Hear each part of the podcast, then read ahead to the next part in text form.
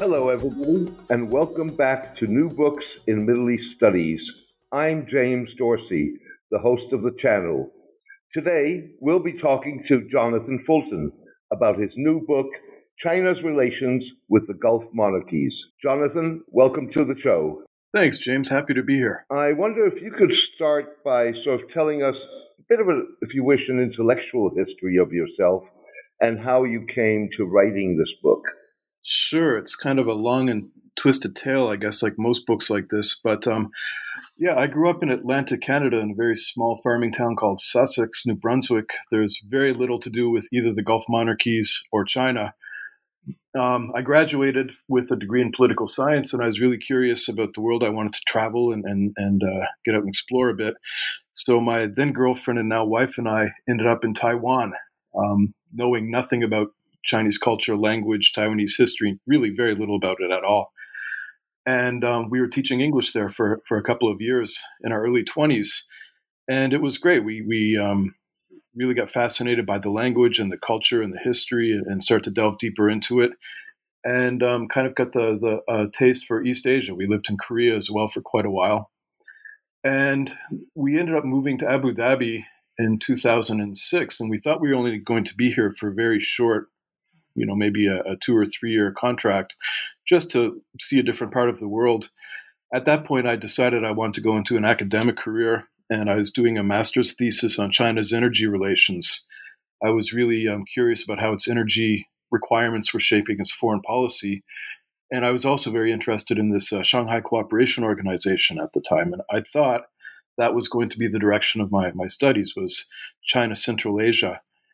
And kind of by a strange coincidence, the deeper I got into my research, the more I realized I actually lived at kind of ground zero of where I needed to be studying. You know that that China's relations with the Gulf were much greater than I realized. You know, even living here, um, I had always, I guess, like many people back in the late 2000s, considered the Gulf to be oriented towards the West, and hadn't really given it much thought. But the more I started reading about it and learning about it, I realized that this relationship between China and, and the Gulf states is going to be pretty important. So um, yeah, that's when I, I, put my PhD application together and, and, thought I'd research China Gulf relations.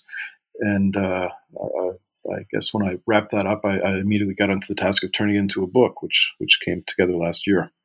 Right. In many ways, of course, um, there were a bunch of factors which you probably, since almost certainly having been in the Gulf now for more than a decade, have witnessed. There have been a number of factors that have in a sense, in a sense, changed your perception, but also reality on the ground in terms of the orientation of Gulf states exclusively on the United States and their turn eastwards, among others, towards China. Absolutely. Um, I think that was the interesting thing because I'm I'm a political scientist. I do international relations, and a lot of the studies that I'd read. I mean, that was when I started this project. That was one of the harder things was just finding current data and current studies because there have been a lot of stuff published still in that kind of Cold War era, and a lot of the um, analysis kind of looked at it from a, a structural or systemic pressure kind of orientation that the Gulf states were focused in one direction because of systemic pressures, and it had less to do with what was happening inside the countries. And the same thing with China, that it was more focused on East Asia and, and, and it seemed kind of opportunistic. Let's get the energy. Um, and of course, in the past 20 years or so, we've seen more and more um, factors coming into play that the, the international system pressures, like the, the what's happening in the U.S. and the, the Arab uprisings and 9/11, um, the changes in energy markets, um, China's Belt and Road. I mean, there's just so many factors that come into play. Um, and then you add those together with all the things that are happening domestically within the Gulf states and China and and uh, you know the new normal in the Chinese economy and and uh, Gulf states trying to to move to this post rentier system. There's just so much happening that that make it a, a really interesting set of relationships to to study and analyze. I mean, you describe a lot of this in your book, and fundamentally, China's relations with the Gulf states have become far more complex and multi layered. You have now hundreds of thousands of Chinese nationals and thousands of ch- Chinese companies operating in the region. What are the implications of all of these expanding relationships? Oh wow! Well, there's just there's so much to consider. I mean, on the one hand, um, I think it's pretty obvious that the the relationships, you know, kind of an international relations perspective, the relationships with the U.S. Uh, it's rocky, but the security architecture that America has in the region isn't going away. I think U.S. military preponderance is going to be a fact here for quite a while. Um, in terms of just the, the, the Gulf states wanting to diversify and look to different states. Um, China's becoming a, a, big one. The Belt and Road is is is expanding China's interests and, and, influence in a lot of regions where it's it hasn't been traditionally, and uh, the Gulf is is a natural fit for a lot of what they're doing. You've uh, used the term a dense interdependence, and so how important is the Belt and Road and if it's important, why is the Arab Gulf not included in the corridors that sort of constitute the the initiative's uh, backbone, if you wish? It seems to me, it seems to me that the absence of a corridor is remarkable, given that the Gulf is at the crossroads of Africa, Asia, and Europe, and the region's hydrocarbon reserves. Yeah, that's a really great point, and it's something I've talked to Chinese um, analysts and academics and officials about. Um, and I think there's quite a bit at play there as well. And, and, the big one is, well, first of all, in terms of the economic corridors, those were announced, I think, in 2015, and that was kind of the architecture of the Belt and Road. And as you say, there was no corridor developed on the Arabian Peninsula, and that was quite shocking to me because you see them. There's the the China Pakistan Economic Corridor and the China Central West Asia that forks off into Iran and Turkey. And this is such a hub where they already had such dense layers of relations across almost every facet of the Belt and Road cooperation priorities. You know, for the, the Belt and Road, they, they want to focus on uh, these five cooperation priorities of policy, coordination, facilities interconnectivity, uh, financial integration, um, free trade, and people to people bonds. And this is really the blueprint they followed for developing relations with the, the Gulf monarchies um, right across the board. They've, they've been doing this for quite a while. Um, there is no security component to this these uh, cooperation priorities. Uh, it's really all about development and and and uh, economic issues. Um, so it, it, was very strange to me when I saw these corridors and thought, well, this is exactly the form they're using to develop or, or enhance relations with the GCC states, why is there no formal corridor?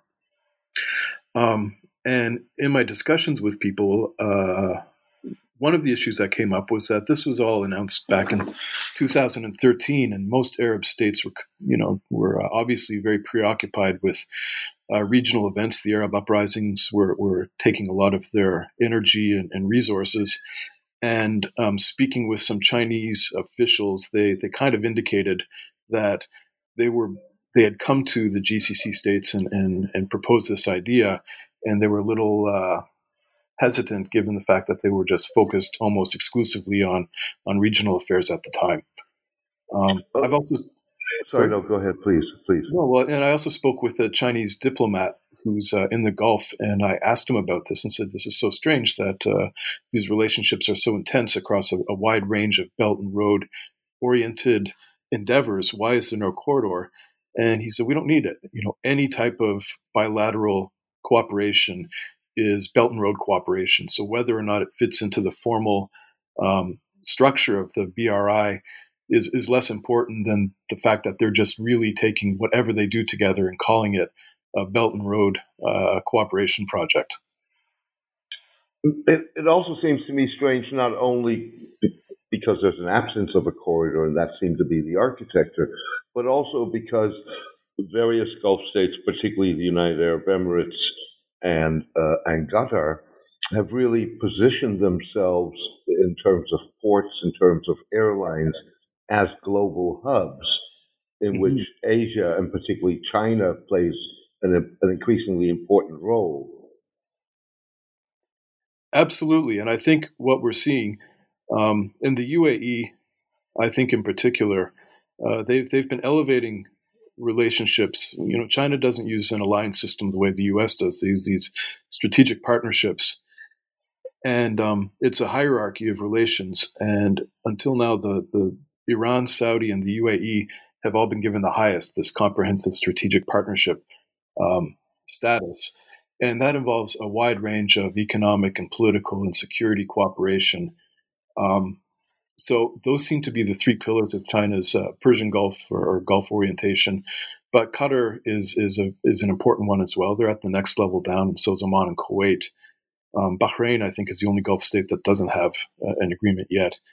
But Qatar is, is interesting because, as, as you say, they've been doing a lot of infrastructure development for the FIFA World Cup. Um, they've been, you know, just a, tremendous amount of uh, infrastructure going on. Um, Chinese firms have taken a big role in this. They signed something like $8 billion in, in contracts in 2014 alone. Um, so, yeah, the, these ports, these airlines um, are, are, really a, a, big part of what China seems to be doing on the peninsula.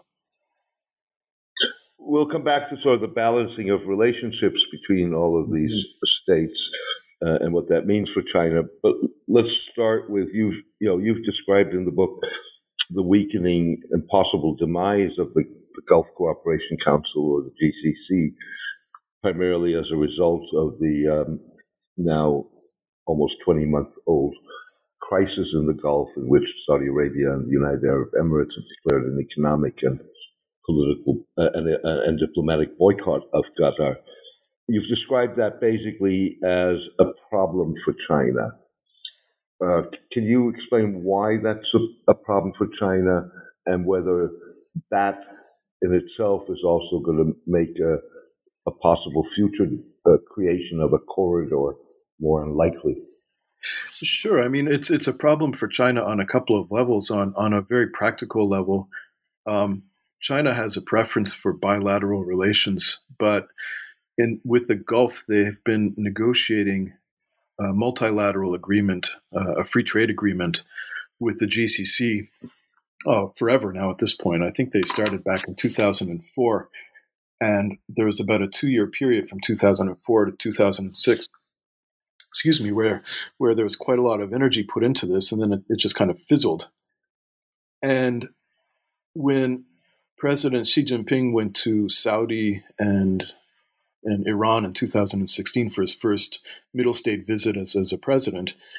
Uh, this was one of the key takeaways that he said he wanted within, by the end of the year, he wanted to see this free trade agreement um, revived and, and, and some positive momentum towards it. And they held, I think, six rounds of talks throughout 2016. And it, they weren't quite there yet, but it was pretty close, um, closer certainly than they'd ever been at, at that point before. And with this um, I guess, breaking of the GCC or what looks like the breaking of the GCC. Uh, I don't know how you construct a multilateral agreement with a broken uh, organization. So that certainly is, is, an issue. I think that that uh, weighs down on China in the region. Um, the other one is just China prefers stability. You know, as most great powers would, they don't want to see um, a, a, problem between you know important partners. They've got very strong um, obviously the trade relations between China or economic relations between China, Saudi, and the UAE are, are much, much greater. But Qatar is also considered a pretty important partner. They get a lot of natural gas from Qatar, and they've they've last year signed an agreement to to uh, ratchet that up quite a bit. I think it was a 20 year agreement. Um, so they don't really want to see a, a, problem between you know states that they have pretty important relations with. Um, they've been quiet behind the scenes. I think you know uh, Foreign Minister Wang Yi had uh, talked about playing a mediator role and, and, saying you want to see a diplomatic solution. Um, but I think it's really out of anybody's hands. It seems to be the Gulf states have to have to solve this, themselves. Um, if, if, I guess that's the takeaway from the past 20 months or so, and uh, I think China just wants to position itself so that it's uh, not stuck on either side, but able to kind of keep a foot on on both sides of this dispute. It also strikes me that, you know, in many ways, China is totally aligned with the rest of the international community, which basically wants to see the Gulf crisis go away. And you could argue in practical terms, has adopted the Qatari position by by calling for negotiations, um, you know, to end this crisis and run up against basically the Saudi and the UAE refusal to even entertain a negotiation without their conditions having been met. Which leads me to a more fundamental question, which is whether Chinese policy in the region is sustainable. You mentioned the um, January 2016 visit by Xi Jinping to the Middle East, including to Saudi Arabia, uh, and and that right before the uh, that visit, they China sort of articulated its first ever uh, uh first Middle East policy, a policy towards the Arab world in a very long time, and that really was just a reiteration of long-standing China Chinese policy with little uh, accommodation of the realities of what's going on in the region. Sure. Um, I think that's a really interesting angle to look at this because I'm actually writing a paper uh, I've been working on this weekend, looking at that very question. Uh, one of the questions I constantly am asked at conferences and, and, media engagements is, you know, how long can China sit on the fence? You know, eventually, it's going to have to choose: is it on the Arab side of the Gulf or the Iranian side of the Gulf? Um, in such a, a, a tense uh, regional security complex where there's a lot of competition um, and a lot of mistrust, for any great power to to cultivate relations on both sides seems, um, I don't know, maybe untenable.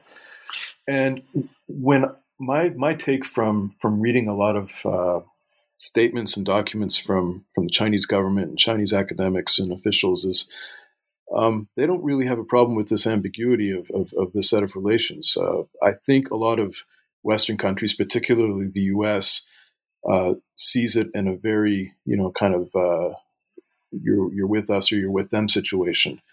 Uh, their alliance system that that Washington has uh, has adopted uh, means that they're aligned, obviously, with the Gulf monarchies, and they've created this security order in the Gulf that excludes the, the region's biggest state and biggest military power.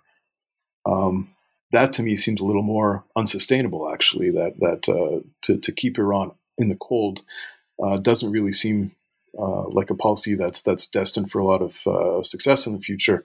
And I think that's what China's done. You know, with these uh, partnerships rather than alliances, they focus on areas of cooperation. Um, they there are issues of of um, where their their interests don't align, but they kind of uh, don't focus on that. They just focus on ways to cooperate, and they find ways to develop stronger ties, mostly economic, mostly trade or investment, and they've developed this kind of uh, stronger presence on both sides of the Gulf.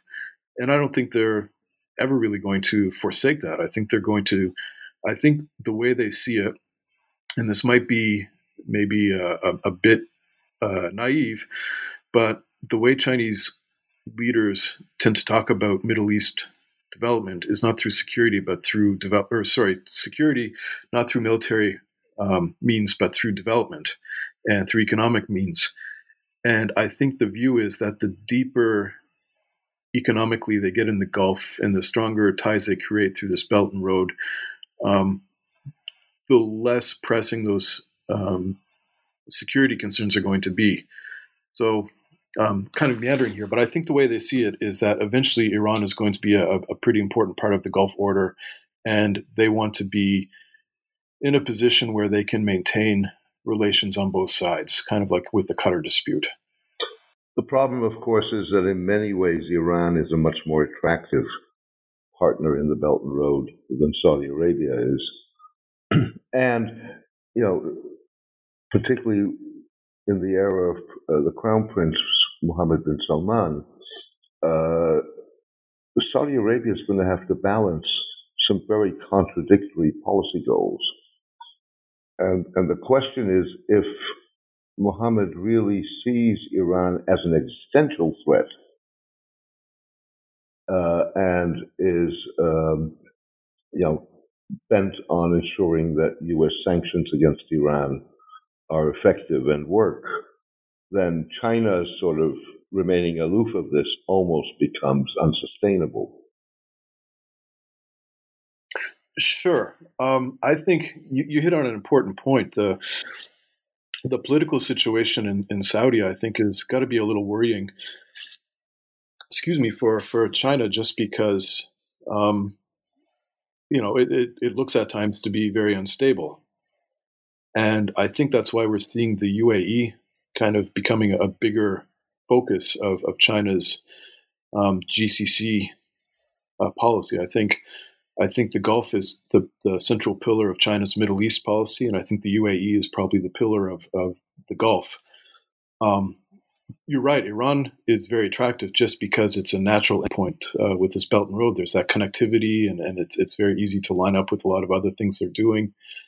Um, and and Saudi, just because it looks unstable politically, um, it might not be the best place to uh, to invest heavily.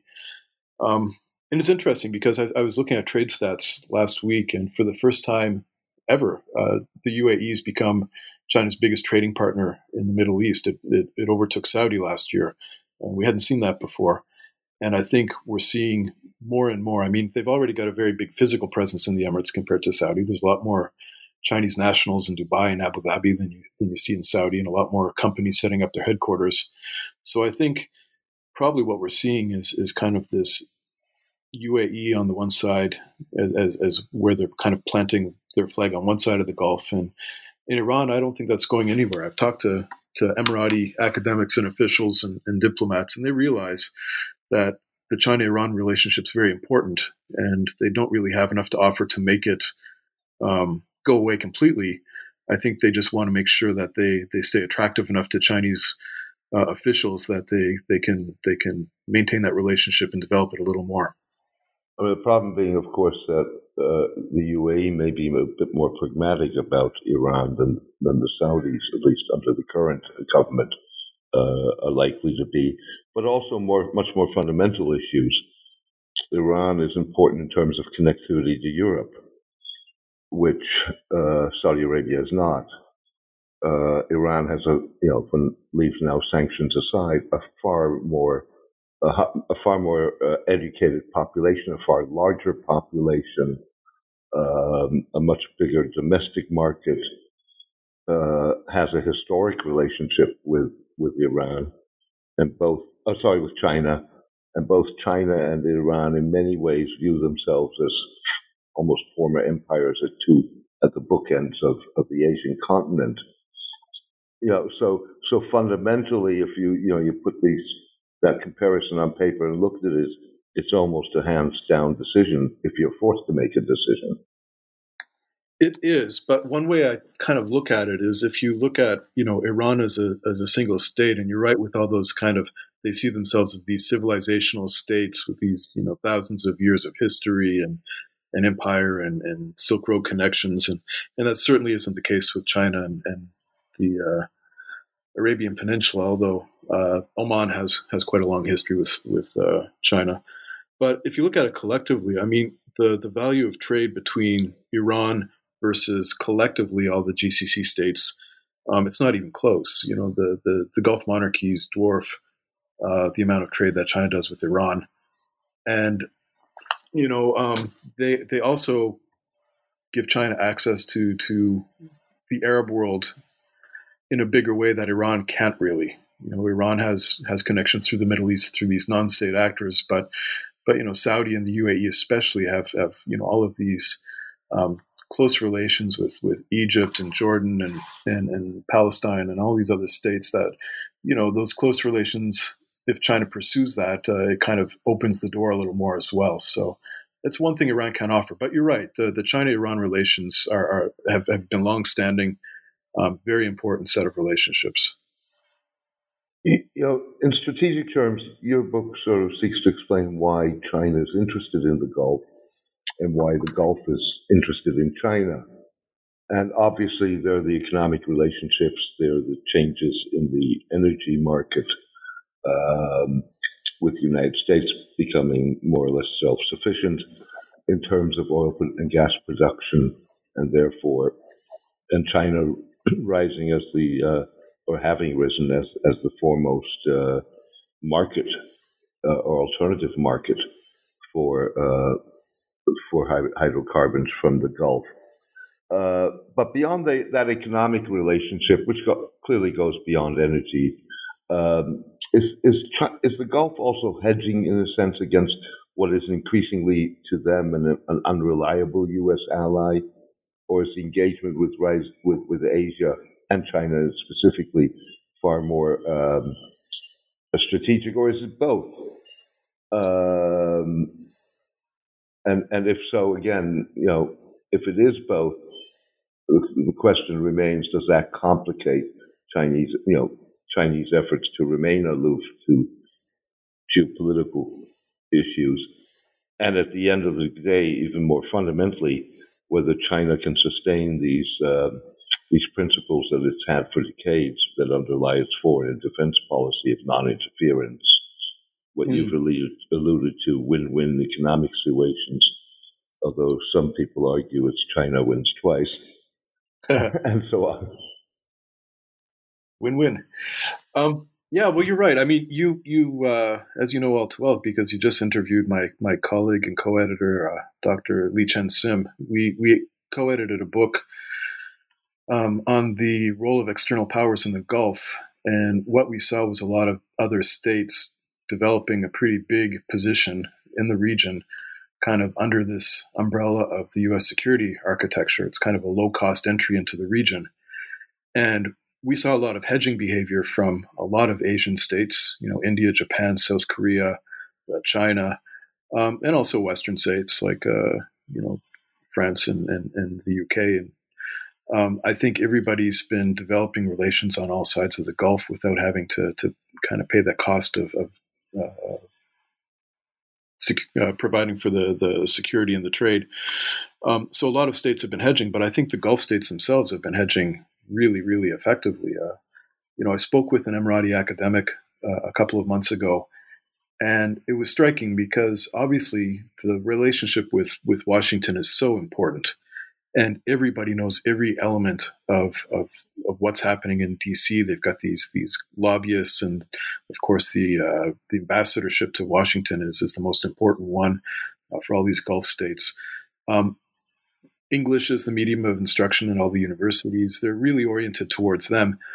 But they see these Asian countries as these really important rising markets and rising powers, and they want to get in on the ground floor there as well. See that, as you, as you mentioned, as the, uh, the, the, energy markets, um, lots of investment going that way, lots of uh, investment from there coming into here.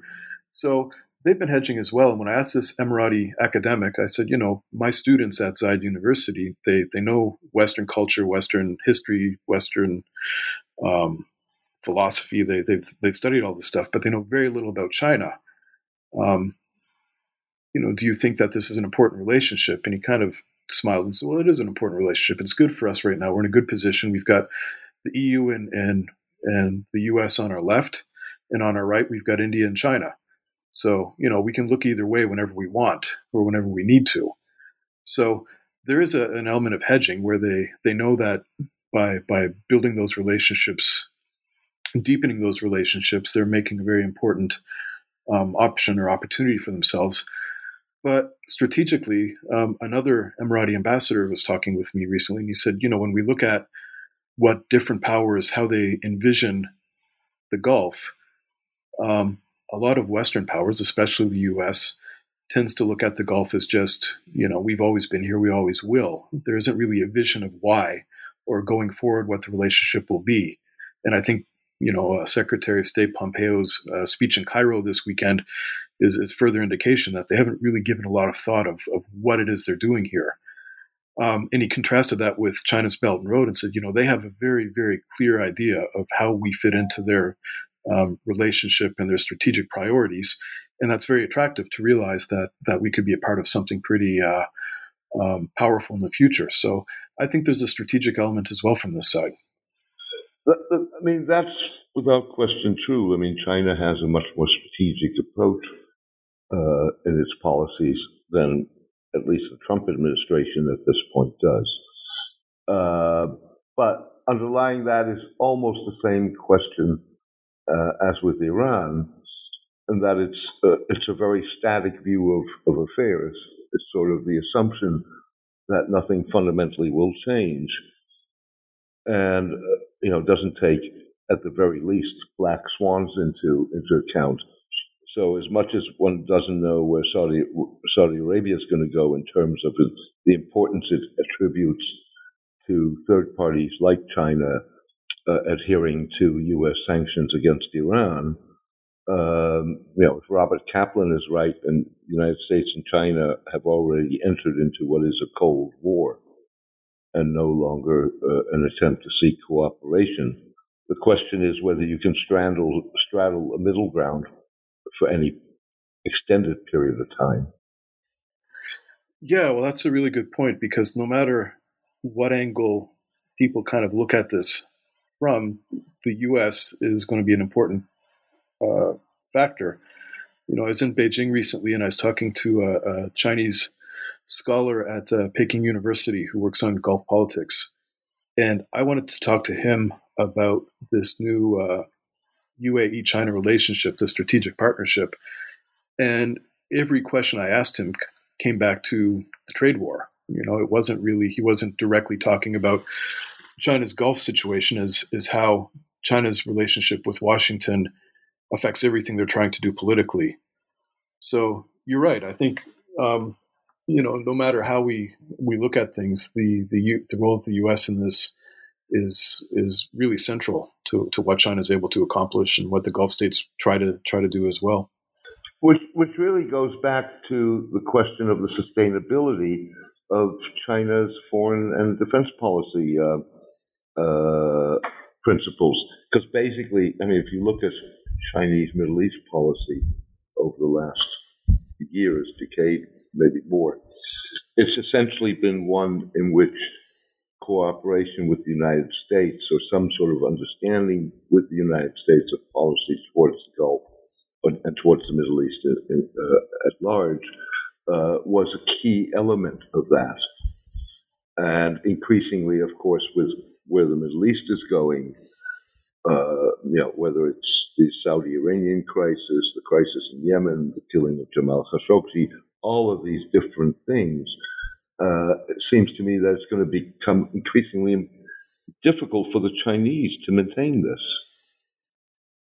Yeah, well, I think again, coming at this from an IR perspective, uh, you know, uh, Obama, President Obama gave a, a, pretty famous speech with Tom Friedman, I think in 2015 or 16, where he, you know, said China's a free rider, and uh, China's been um, free riding in the Gulf, and other people have said, and you just kind of alluded to it, kind of been bandwagoning, uh, looking at following along with U.S. policies to to continue to derive benefits. And the way I kind of look at it is is more from this hedging perspective that they're,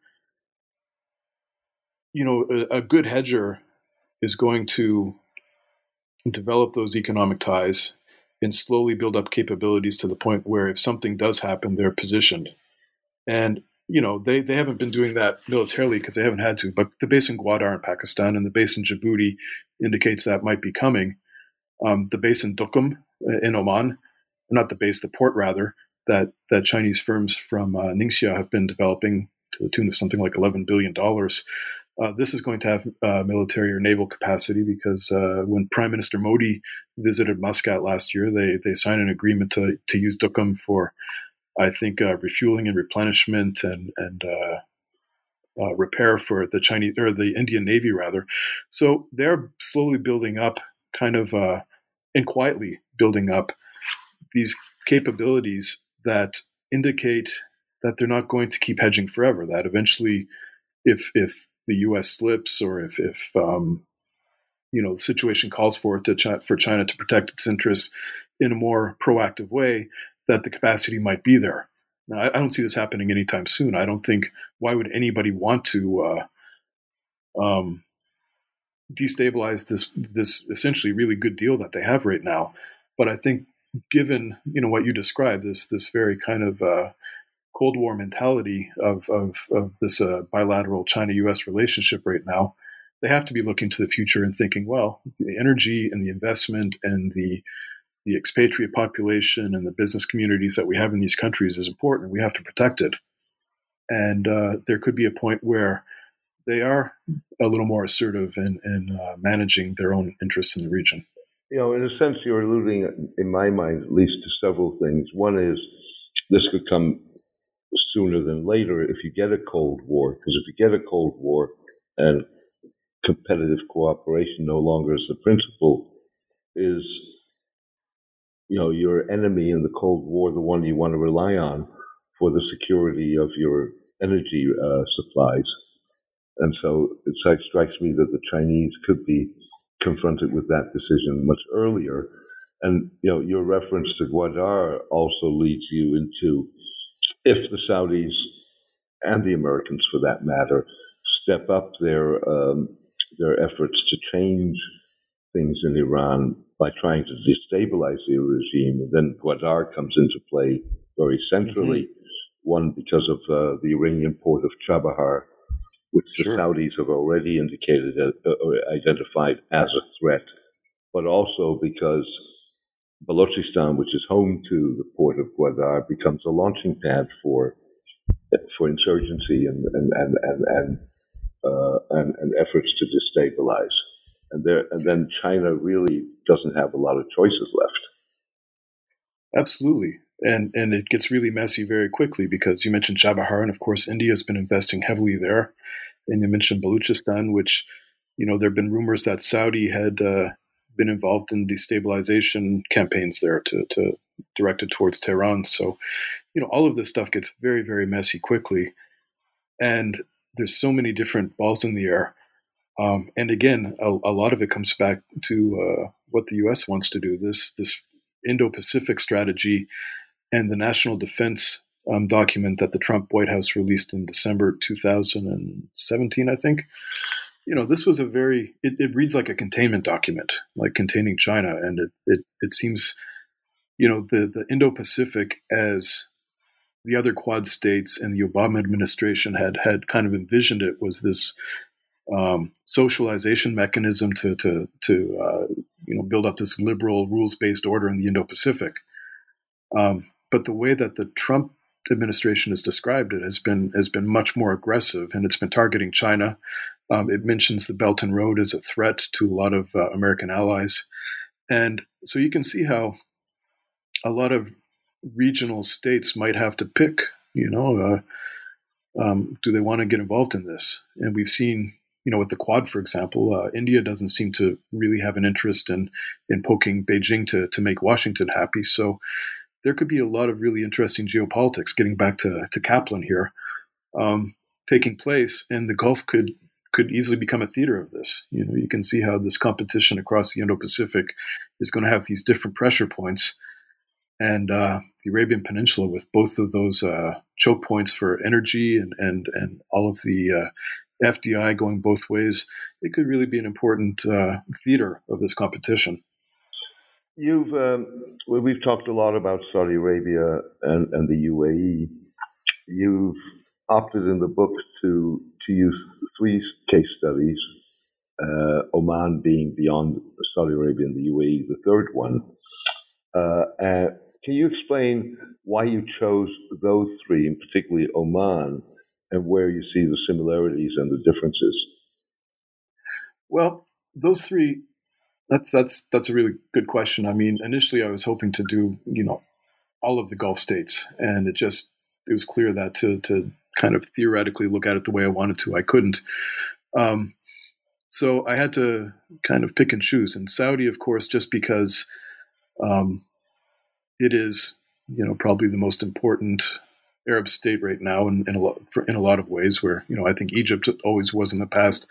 You know Saudi with its its role in energy markets and its geostrategic importance. You know uh, bordering all those different Arab states and the Red Sea and the Persian Gulf and the you know it's it's very important geopolitically, and of its role in Islam. Which for China, of course, is very important. You know, something like 22 million Muslims in, in China, uh, the relationship with with Saudi uh, can be very important in, in, managing China's pretty difficult relationship with its Muslim population.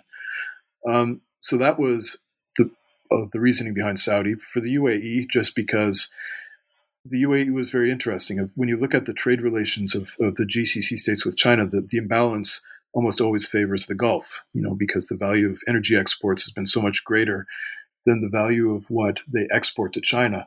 And that's not the case with two Bahrain, which exports almost nothing to China, and the UAE, which exports a lot to China, um, but imports a, a, a, whole lot more. You know, uh, the, the China UAE trade relationship is very peculiar uh, when you look at the GCC states because they, they import so much more from China than they export to it.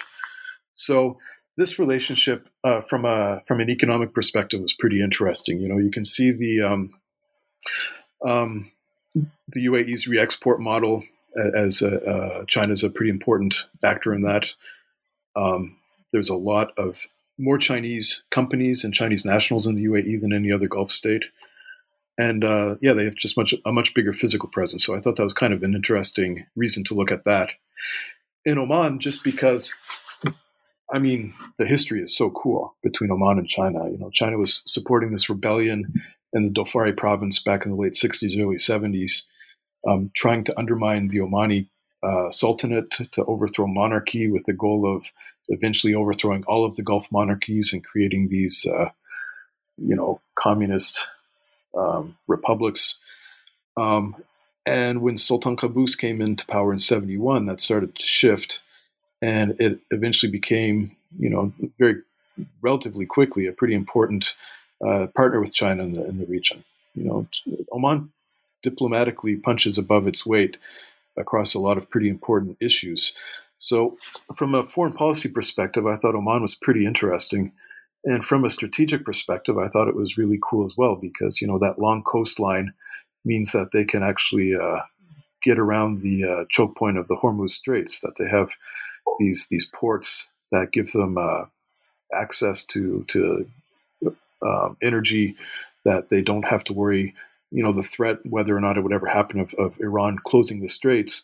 Well, Oman gives them an opportunity to forego that. So, you know, it was pretty imp- interesting to me diplomatically, historically, and strategically. I thought um, with Bahrain, there was it was the, issue was that there wasn't really as much history or or um, trade, the the data didn't really. There wasn't really. There's was going to be an issue of data collection. There wasn't really enough about Bahrain to really warrant uh, uh, a standalone case study. Kuwait and Qatar, I mean, they would be really interesting, and I hope I'm, I'm planning another kind of bigger project, and I'd like to delve more more into those two. Um, Kuwait, just because they were the first Gulf state to uh, diplomatically recognize China, they've been working pretty closely on this um, Silk Road or New Silk City, um, uh, Madinat al Harir in, in, Kuwait, with a lot of Chinese FDI going into this, uh, linking it to the, the, Belt and Road. So it's it's a, it's also a pretty important relationship. But I, I felt that the other three were, were a little more. Um, just more interesting, I think, across a, a range of issues. I want sorry. I, I want to come back to some of the points you just made, but let's first let's go back to Oman for a second. And you've described part of the importance of Oman in terms of its ports of Sohar, Salalah, Duqm, uh, which really links into the maritime component of the Belt and Road Initiative. And it mm-hmm. struck me that, and, and of course, um, um, China's been very active in ports in, in the UAE with Jebel Ali and so on but it, it, it struck me sort of as interesting that within that Chinese port strategy, Saudi ports like Jeddah don't seem to have really played an important role. Yeah, they seem to be working more on, on energy issues with Saudi. Um, you know, there's been Saudis looking at building these nuclear reactors, and excuse me, Chinese firms have been pretty active in working towards that and, and using nuclear energy uh, to to uh, you know power their desalination plants and um, you know obviously the Aramco um, IPO that may or may not happen. Chinese firms look pretty uh, keen to get in on, on that. But you, are right in terms of they, have also built this um, uh, refinery in Yanbu. They've, they, so it's more I guess, more energy focused infrastructure, although they did build the uh, Mecca Medina Jeddah high speed railroad, which was a, a pretty important uh, prestige project for Chinese firms. But in terms of ports, yeah, Duqm, uh, KEZAD in Abu Dhabi, the Khalifa um, port, and Jebel Ali seem to be the big story for, for what China's trying to do. It's sort of interesting that Saudi Arabia hasn't wanted to have a port of that status versus the Chinese. Uh, and, and yeah, there's of course Yanbu, but the other significance of Jeddah is of course the religious significance as being the, the entry point to Mecca, which again, given China's focus on religion at the moment, including Islam, one would think that the Chinese would have, want to have some influence there. Yeah, um, you would, and, and I really don't know what the issue is if it's on Saudi side or whether it's on China's side. Let me let me come back to some of the other issues that you've raised. Uh, you know, you rightfully so uh, noted that China views the Gulf as a sort of a stable sub subsection of a volatile region. Although one could argue that increasingly that may be a wrong premise and that um, and, that, and at the same time, of course, in terms of importance, uh, the Gulf states' ability to sort of set the international oil market and and, and, and, and manipulate oil prices and, and supply and demand increasingly is no longer a given. So the question is, in a sense, um, from that perspective, uh, who needs more whom? Does China need the Gulf more? Does the Gulf need China more? Yeah, well, it's a, a, fair point. I think it's it's, I think it's somewhat balanced. And, and you're right when you talk about the relative stability. It, it's really funny to describe the Gulf as a stable subregion, given you know the three major wars that they've had in the past thirty odd years. Um, but I guess when I look at you know a lot of indicators for the rest of the Middle East, you know like the PPP or GDP per capita or you know uh, median age and, and, and population growth and all these things, it really is a, a pretty stable hub, at least in the Arab world.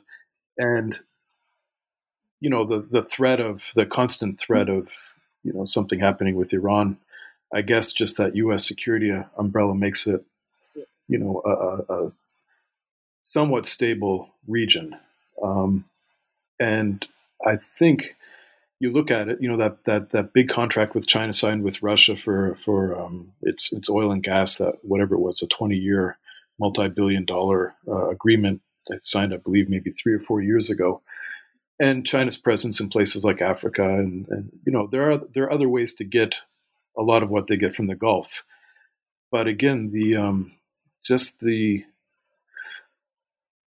I think a lot of folks in the Gulf, when they look at it historically, it's always been a hub, you know, across different empires or a lot of different civilizations. And, and to get anywhere, you've got to pass through the Arabian Peninsula or pass through the Gulf.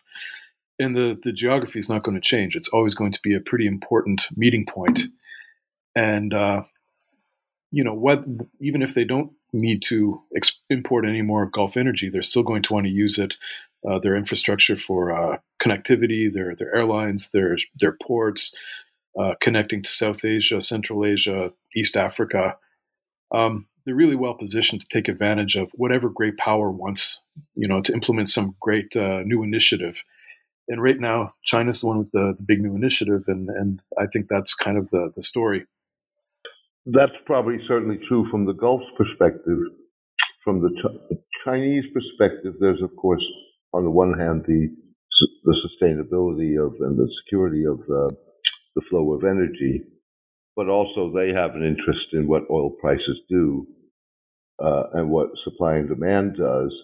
And there, this, it seems to me that the Gulf's influence is reduced, and and and that there are other, you know, and that the Gulf through through OPEC needs to be uh, aligning itself with non-OPEC producers uh, which also means for China that it needs to ensure that it has those people, those those uh, producers on board. Sure, that's a really good point. I mean, we've seen this with the reports in the past week of Saudi wanting to reduce production to try to drive prices up because obviously they they, they like oil at eighty dollar barrels to cover their federal budget, and um, so that that seems to fundamentally put them at odds with with China, right? That uh, China would like to see given the, the tremendous um, volume of, of, imports, they'd like a, a, say in the price.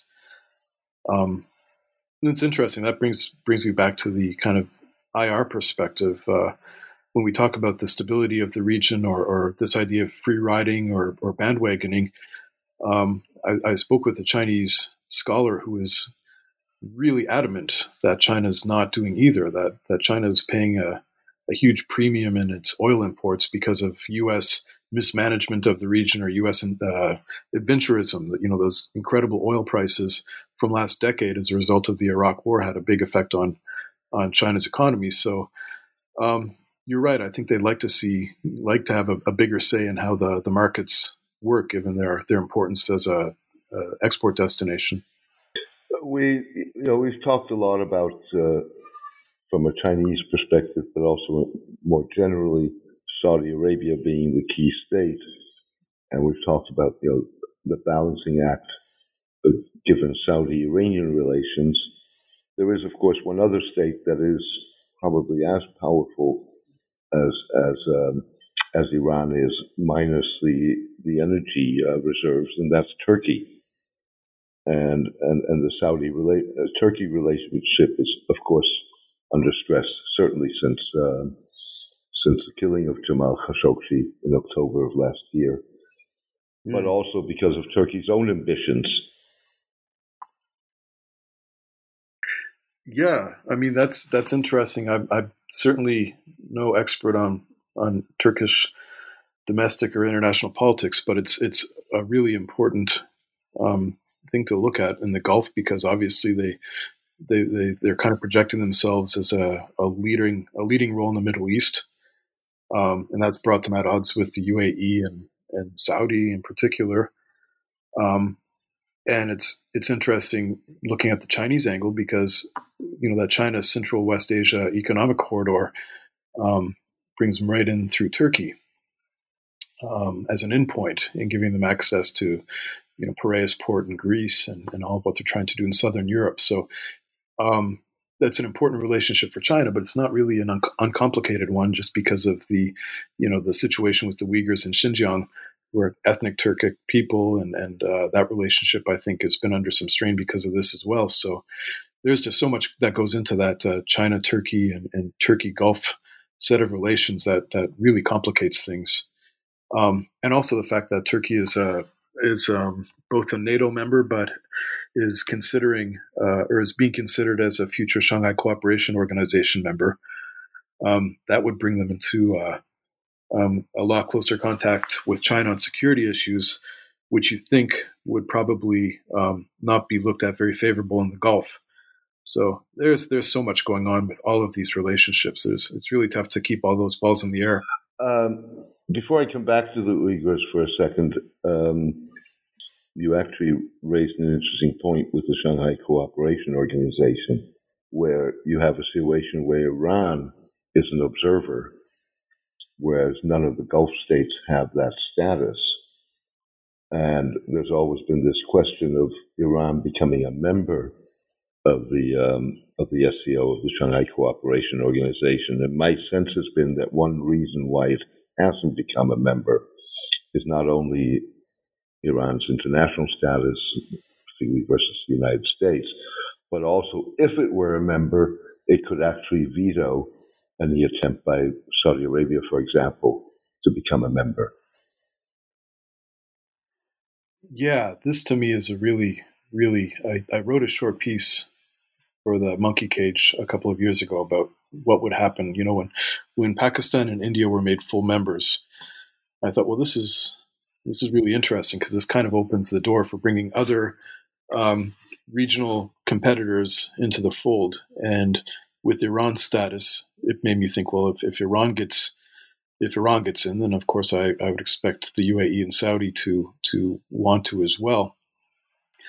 Um, and there's a whole lot of factors, I guess, that come into play there. One of them being that, um, like you say, when they, they always said Iran can't because it's it was under these international sanctions, and the deal was when the sanctions were gone, then then the path to membership was open. But I really don't think that China wants to antagonize Washington, and bringing Iran into the fold would uh, would certainly do that.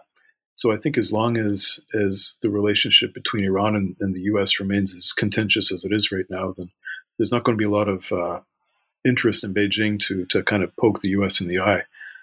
Um, for the Gulf states, I think, I mean, just looking at neutrally would make a lot of sense. You know, this is a um, a lot of their uh, a lot of uh, states that they invest in, a lot of states they export to, a lot of pretty important countries are part of the SCO, or or uh, you know, so they would want a, a, say in in trying to shape the agenda, but at the same time, they're so reliant on the U.S. Uh, security umbrella, and uh, you know, Washington I think sees the the SCO as uh, as as quite an affront or a future competitor.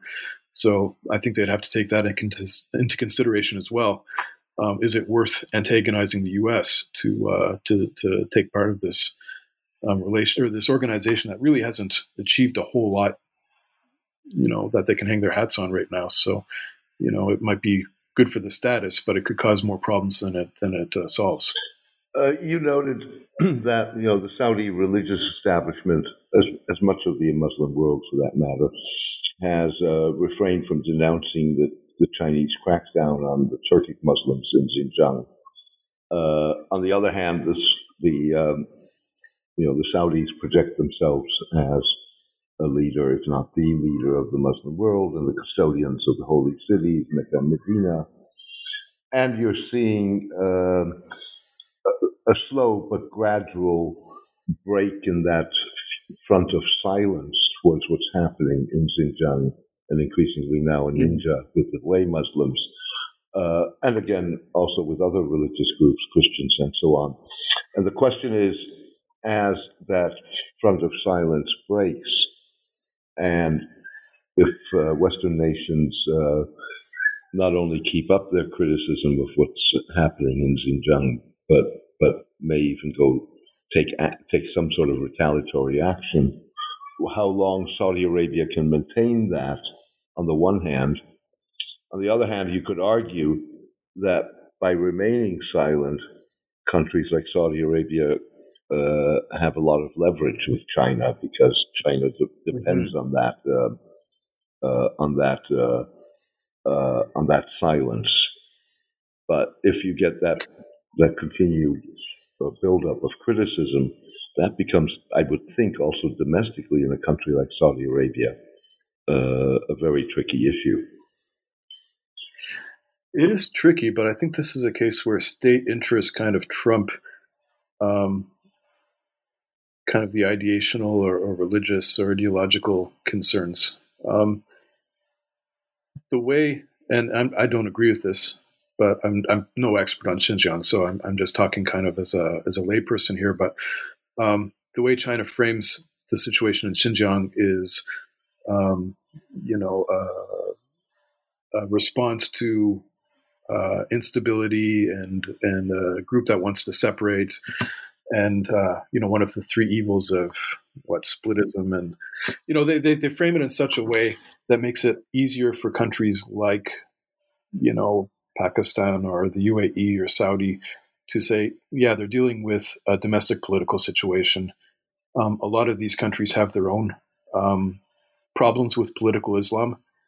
And as long as China's able to frame it that way, then I think it's easier. It gives them a, a kind of an out to not have to uh, condemn it. Excuse me. And uh, again, it's not that I, I, I, see it that way. It's just that's the way it's being described. And I think um, a lot of leaders in Gulf states would say, well, yeah, if you look at, you know, Daesh or, or, or you know the Muslim Brotherhood or these other political Islamist movements, uh, these have been pretty big uh, domestic problems uh, for for them. And if China says Xinjiang is the same for for, for China, then then it makes it a little easier for them to to kind of navigate that that question. Um, the other issue, I think, is just that you know the China's non-interference in the domestic politics of its allies or its partner states. You know, from those five principles of peaceful cooperation, that's appreciated in the region. You know, China tends to work with with states and and and not support um, groups that threaten state security or state stability. And those states, especially after 2011, appreciated it. It was kind of a, a, a interesting counterpoint from the U.S. supporting protesters in a lot of countries and, and what China saw as creating instability. So I think that all comes, you know, it's all bound together in this stuff. also the fact that you know after Tiananmen, uh, there weren't too many states where China could go and, and, receive a state visit, but the Gulf was was one set of countries where they could. The Chinese president Yang Shangkun came to Oman and the UAE, Qatar, and, and, and Egypt, and was received uh, very spectacularly. Um, that certainly wasn't going to happen in too many other places. So I think they're able to kind of look at state stability and and religious freedom as maybe different sides of the same coin. Jonathan, you and I could go on for hours about this, but a lot, yeah. unfortunately, we're coming slowly to the end of this. Uh, but before I let you go, perhaps you can talk a little bit about where you're going from here uh, in terms of your research and projects.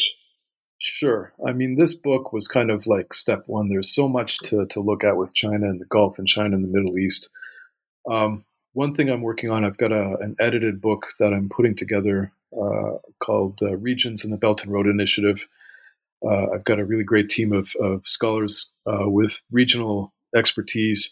And the idea is what happens when China, through its Belt and Road Initiative, uh, kind of gets inserted into these regional security complexes where they haven't traditionally always played a, a very big role.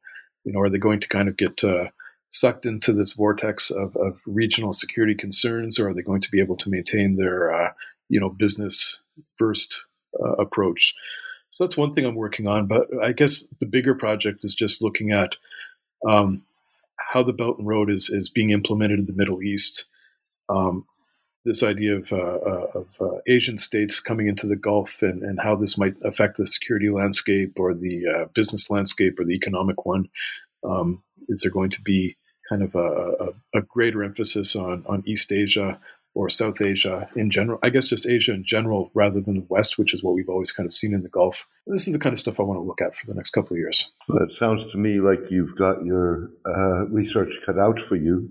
Full plate. With, with more than one great project. Thank you for being on the show today. I really enjoyed it and wish you all the best. Cheers, James, and thanks. This is a really great podcast. Really enjoy it.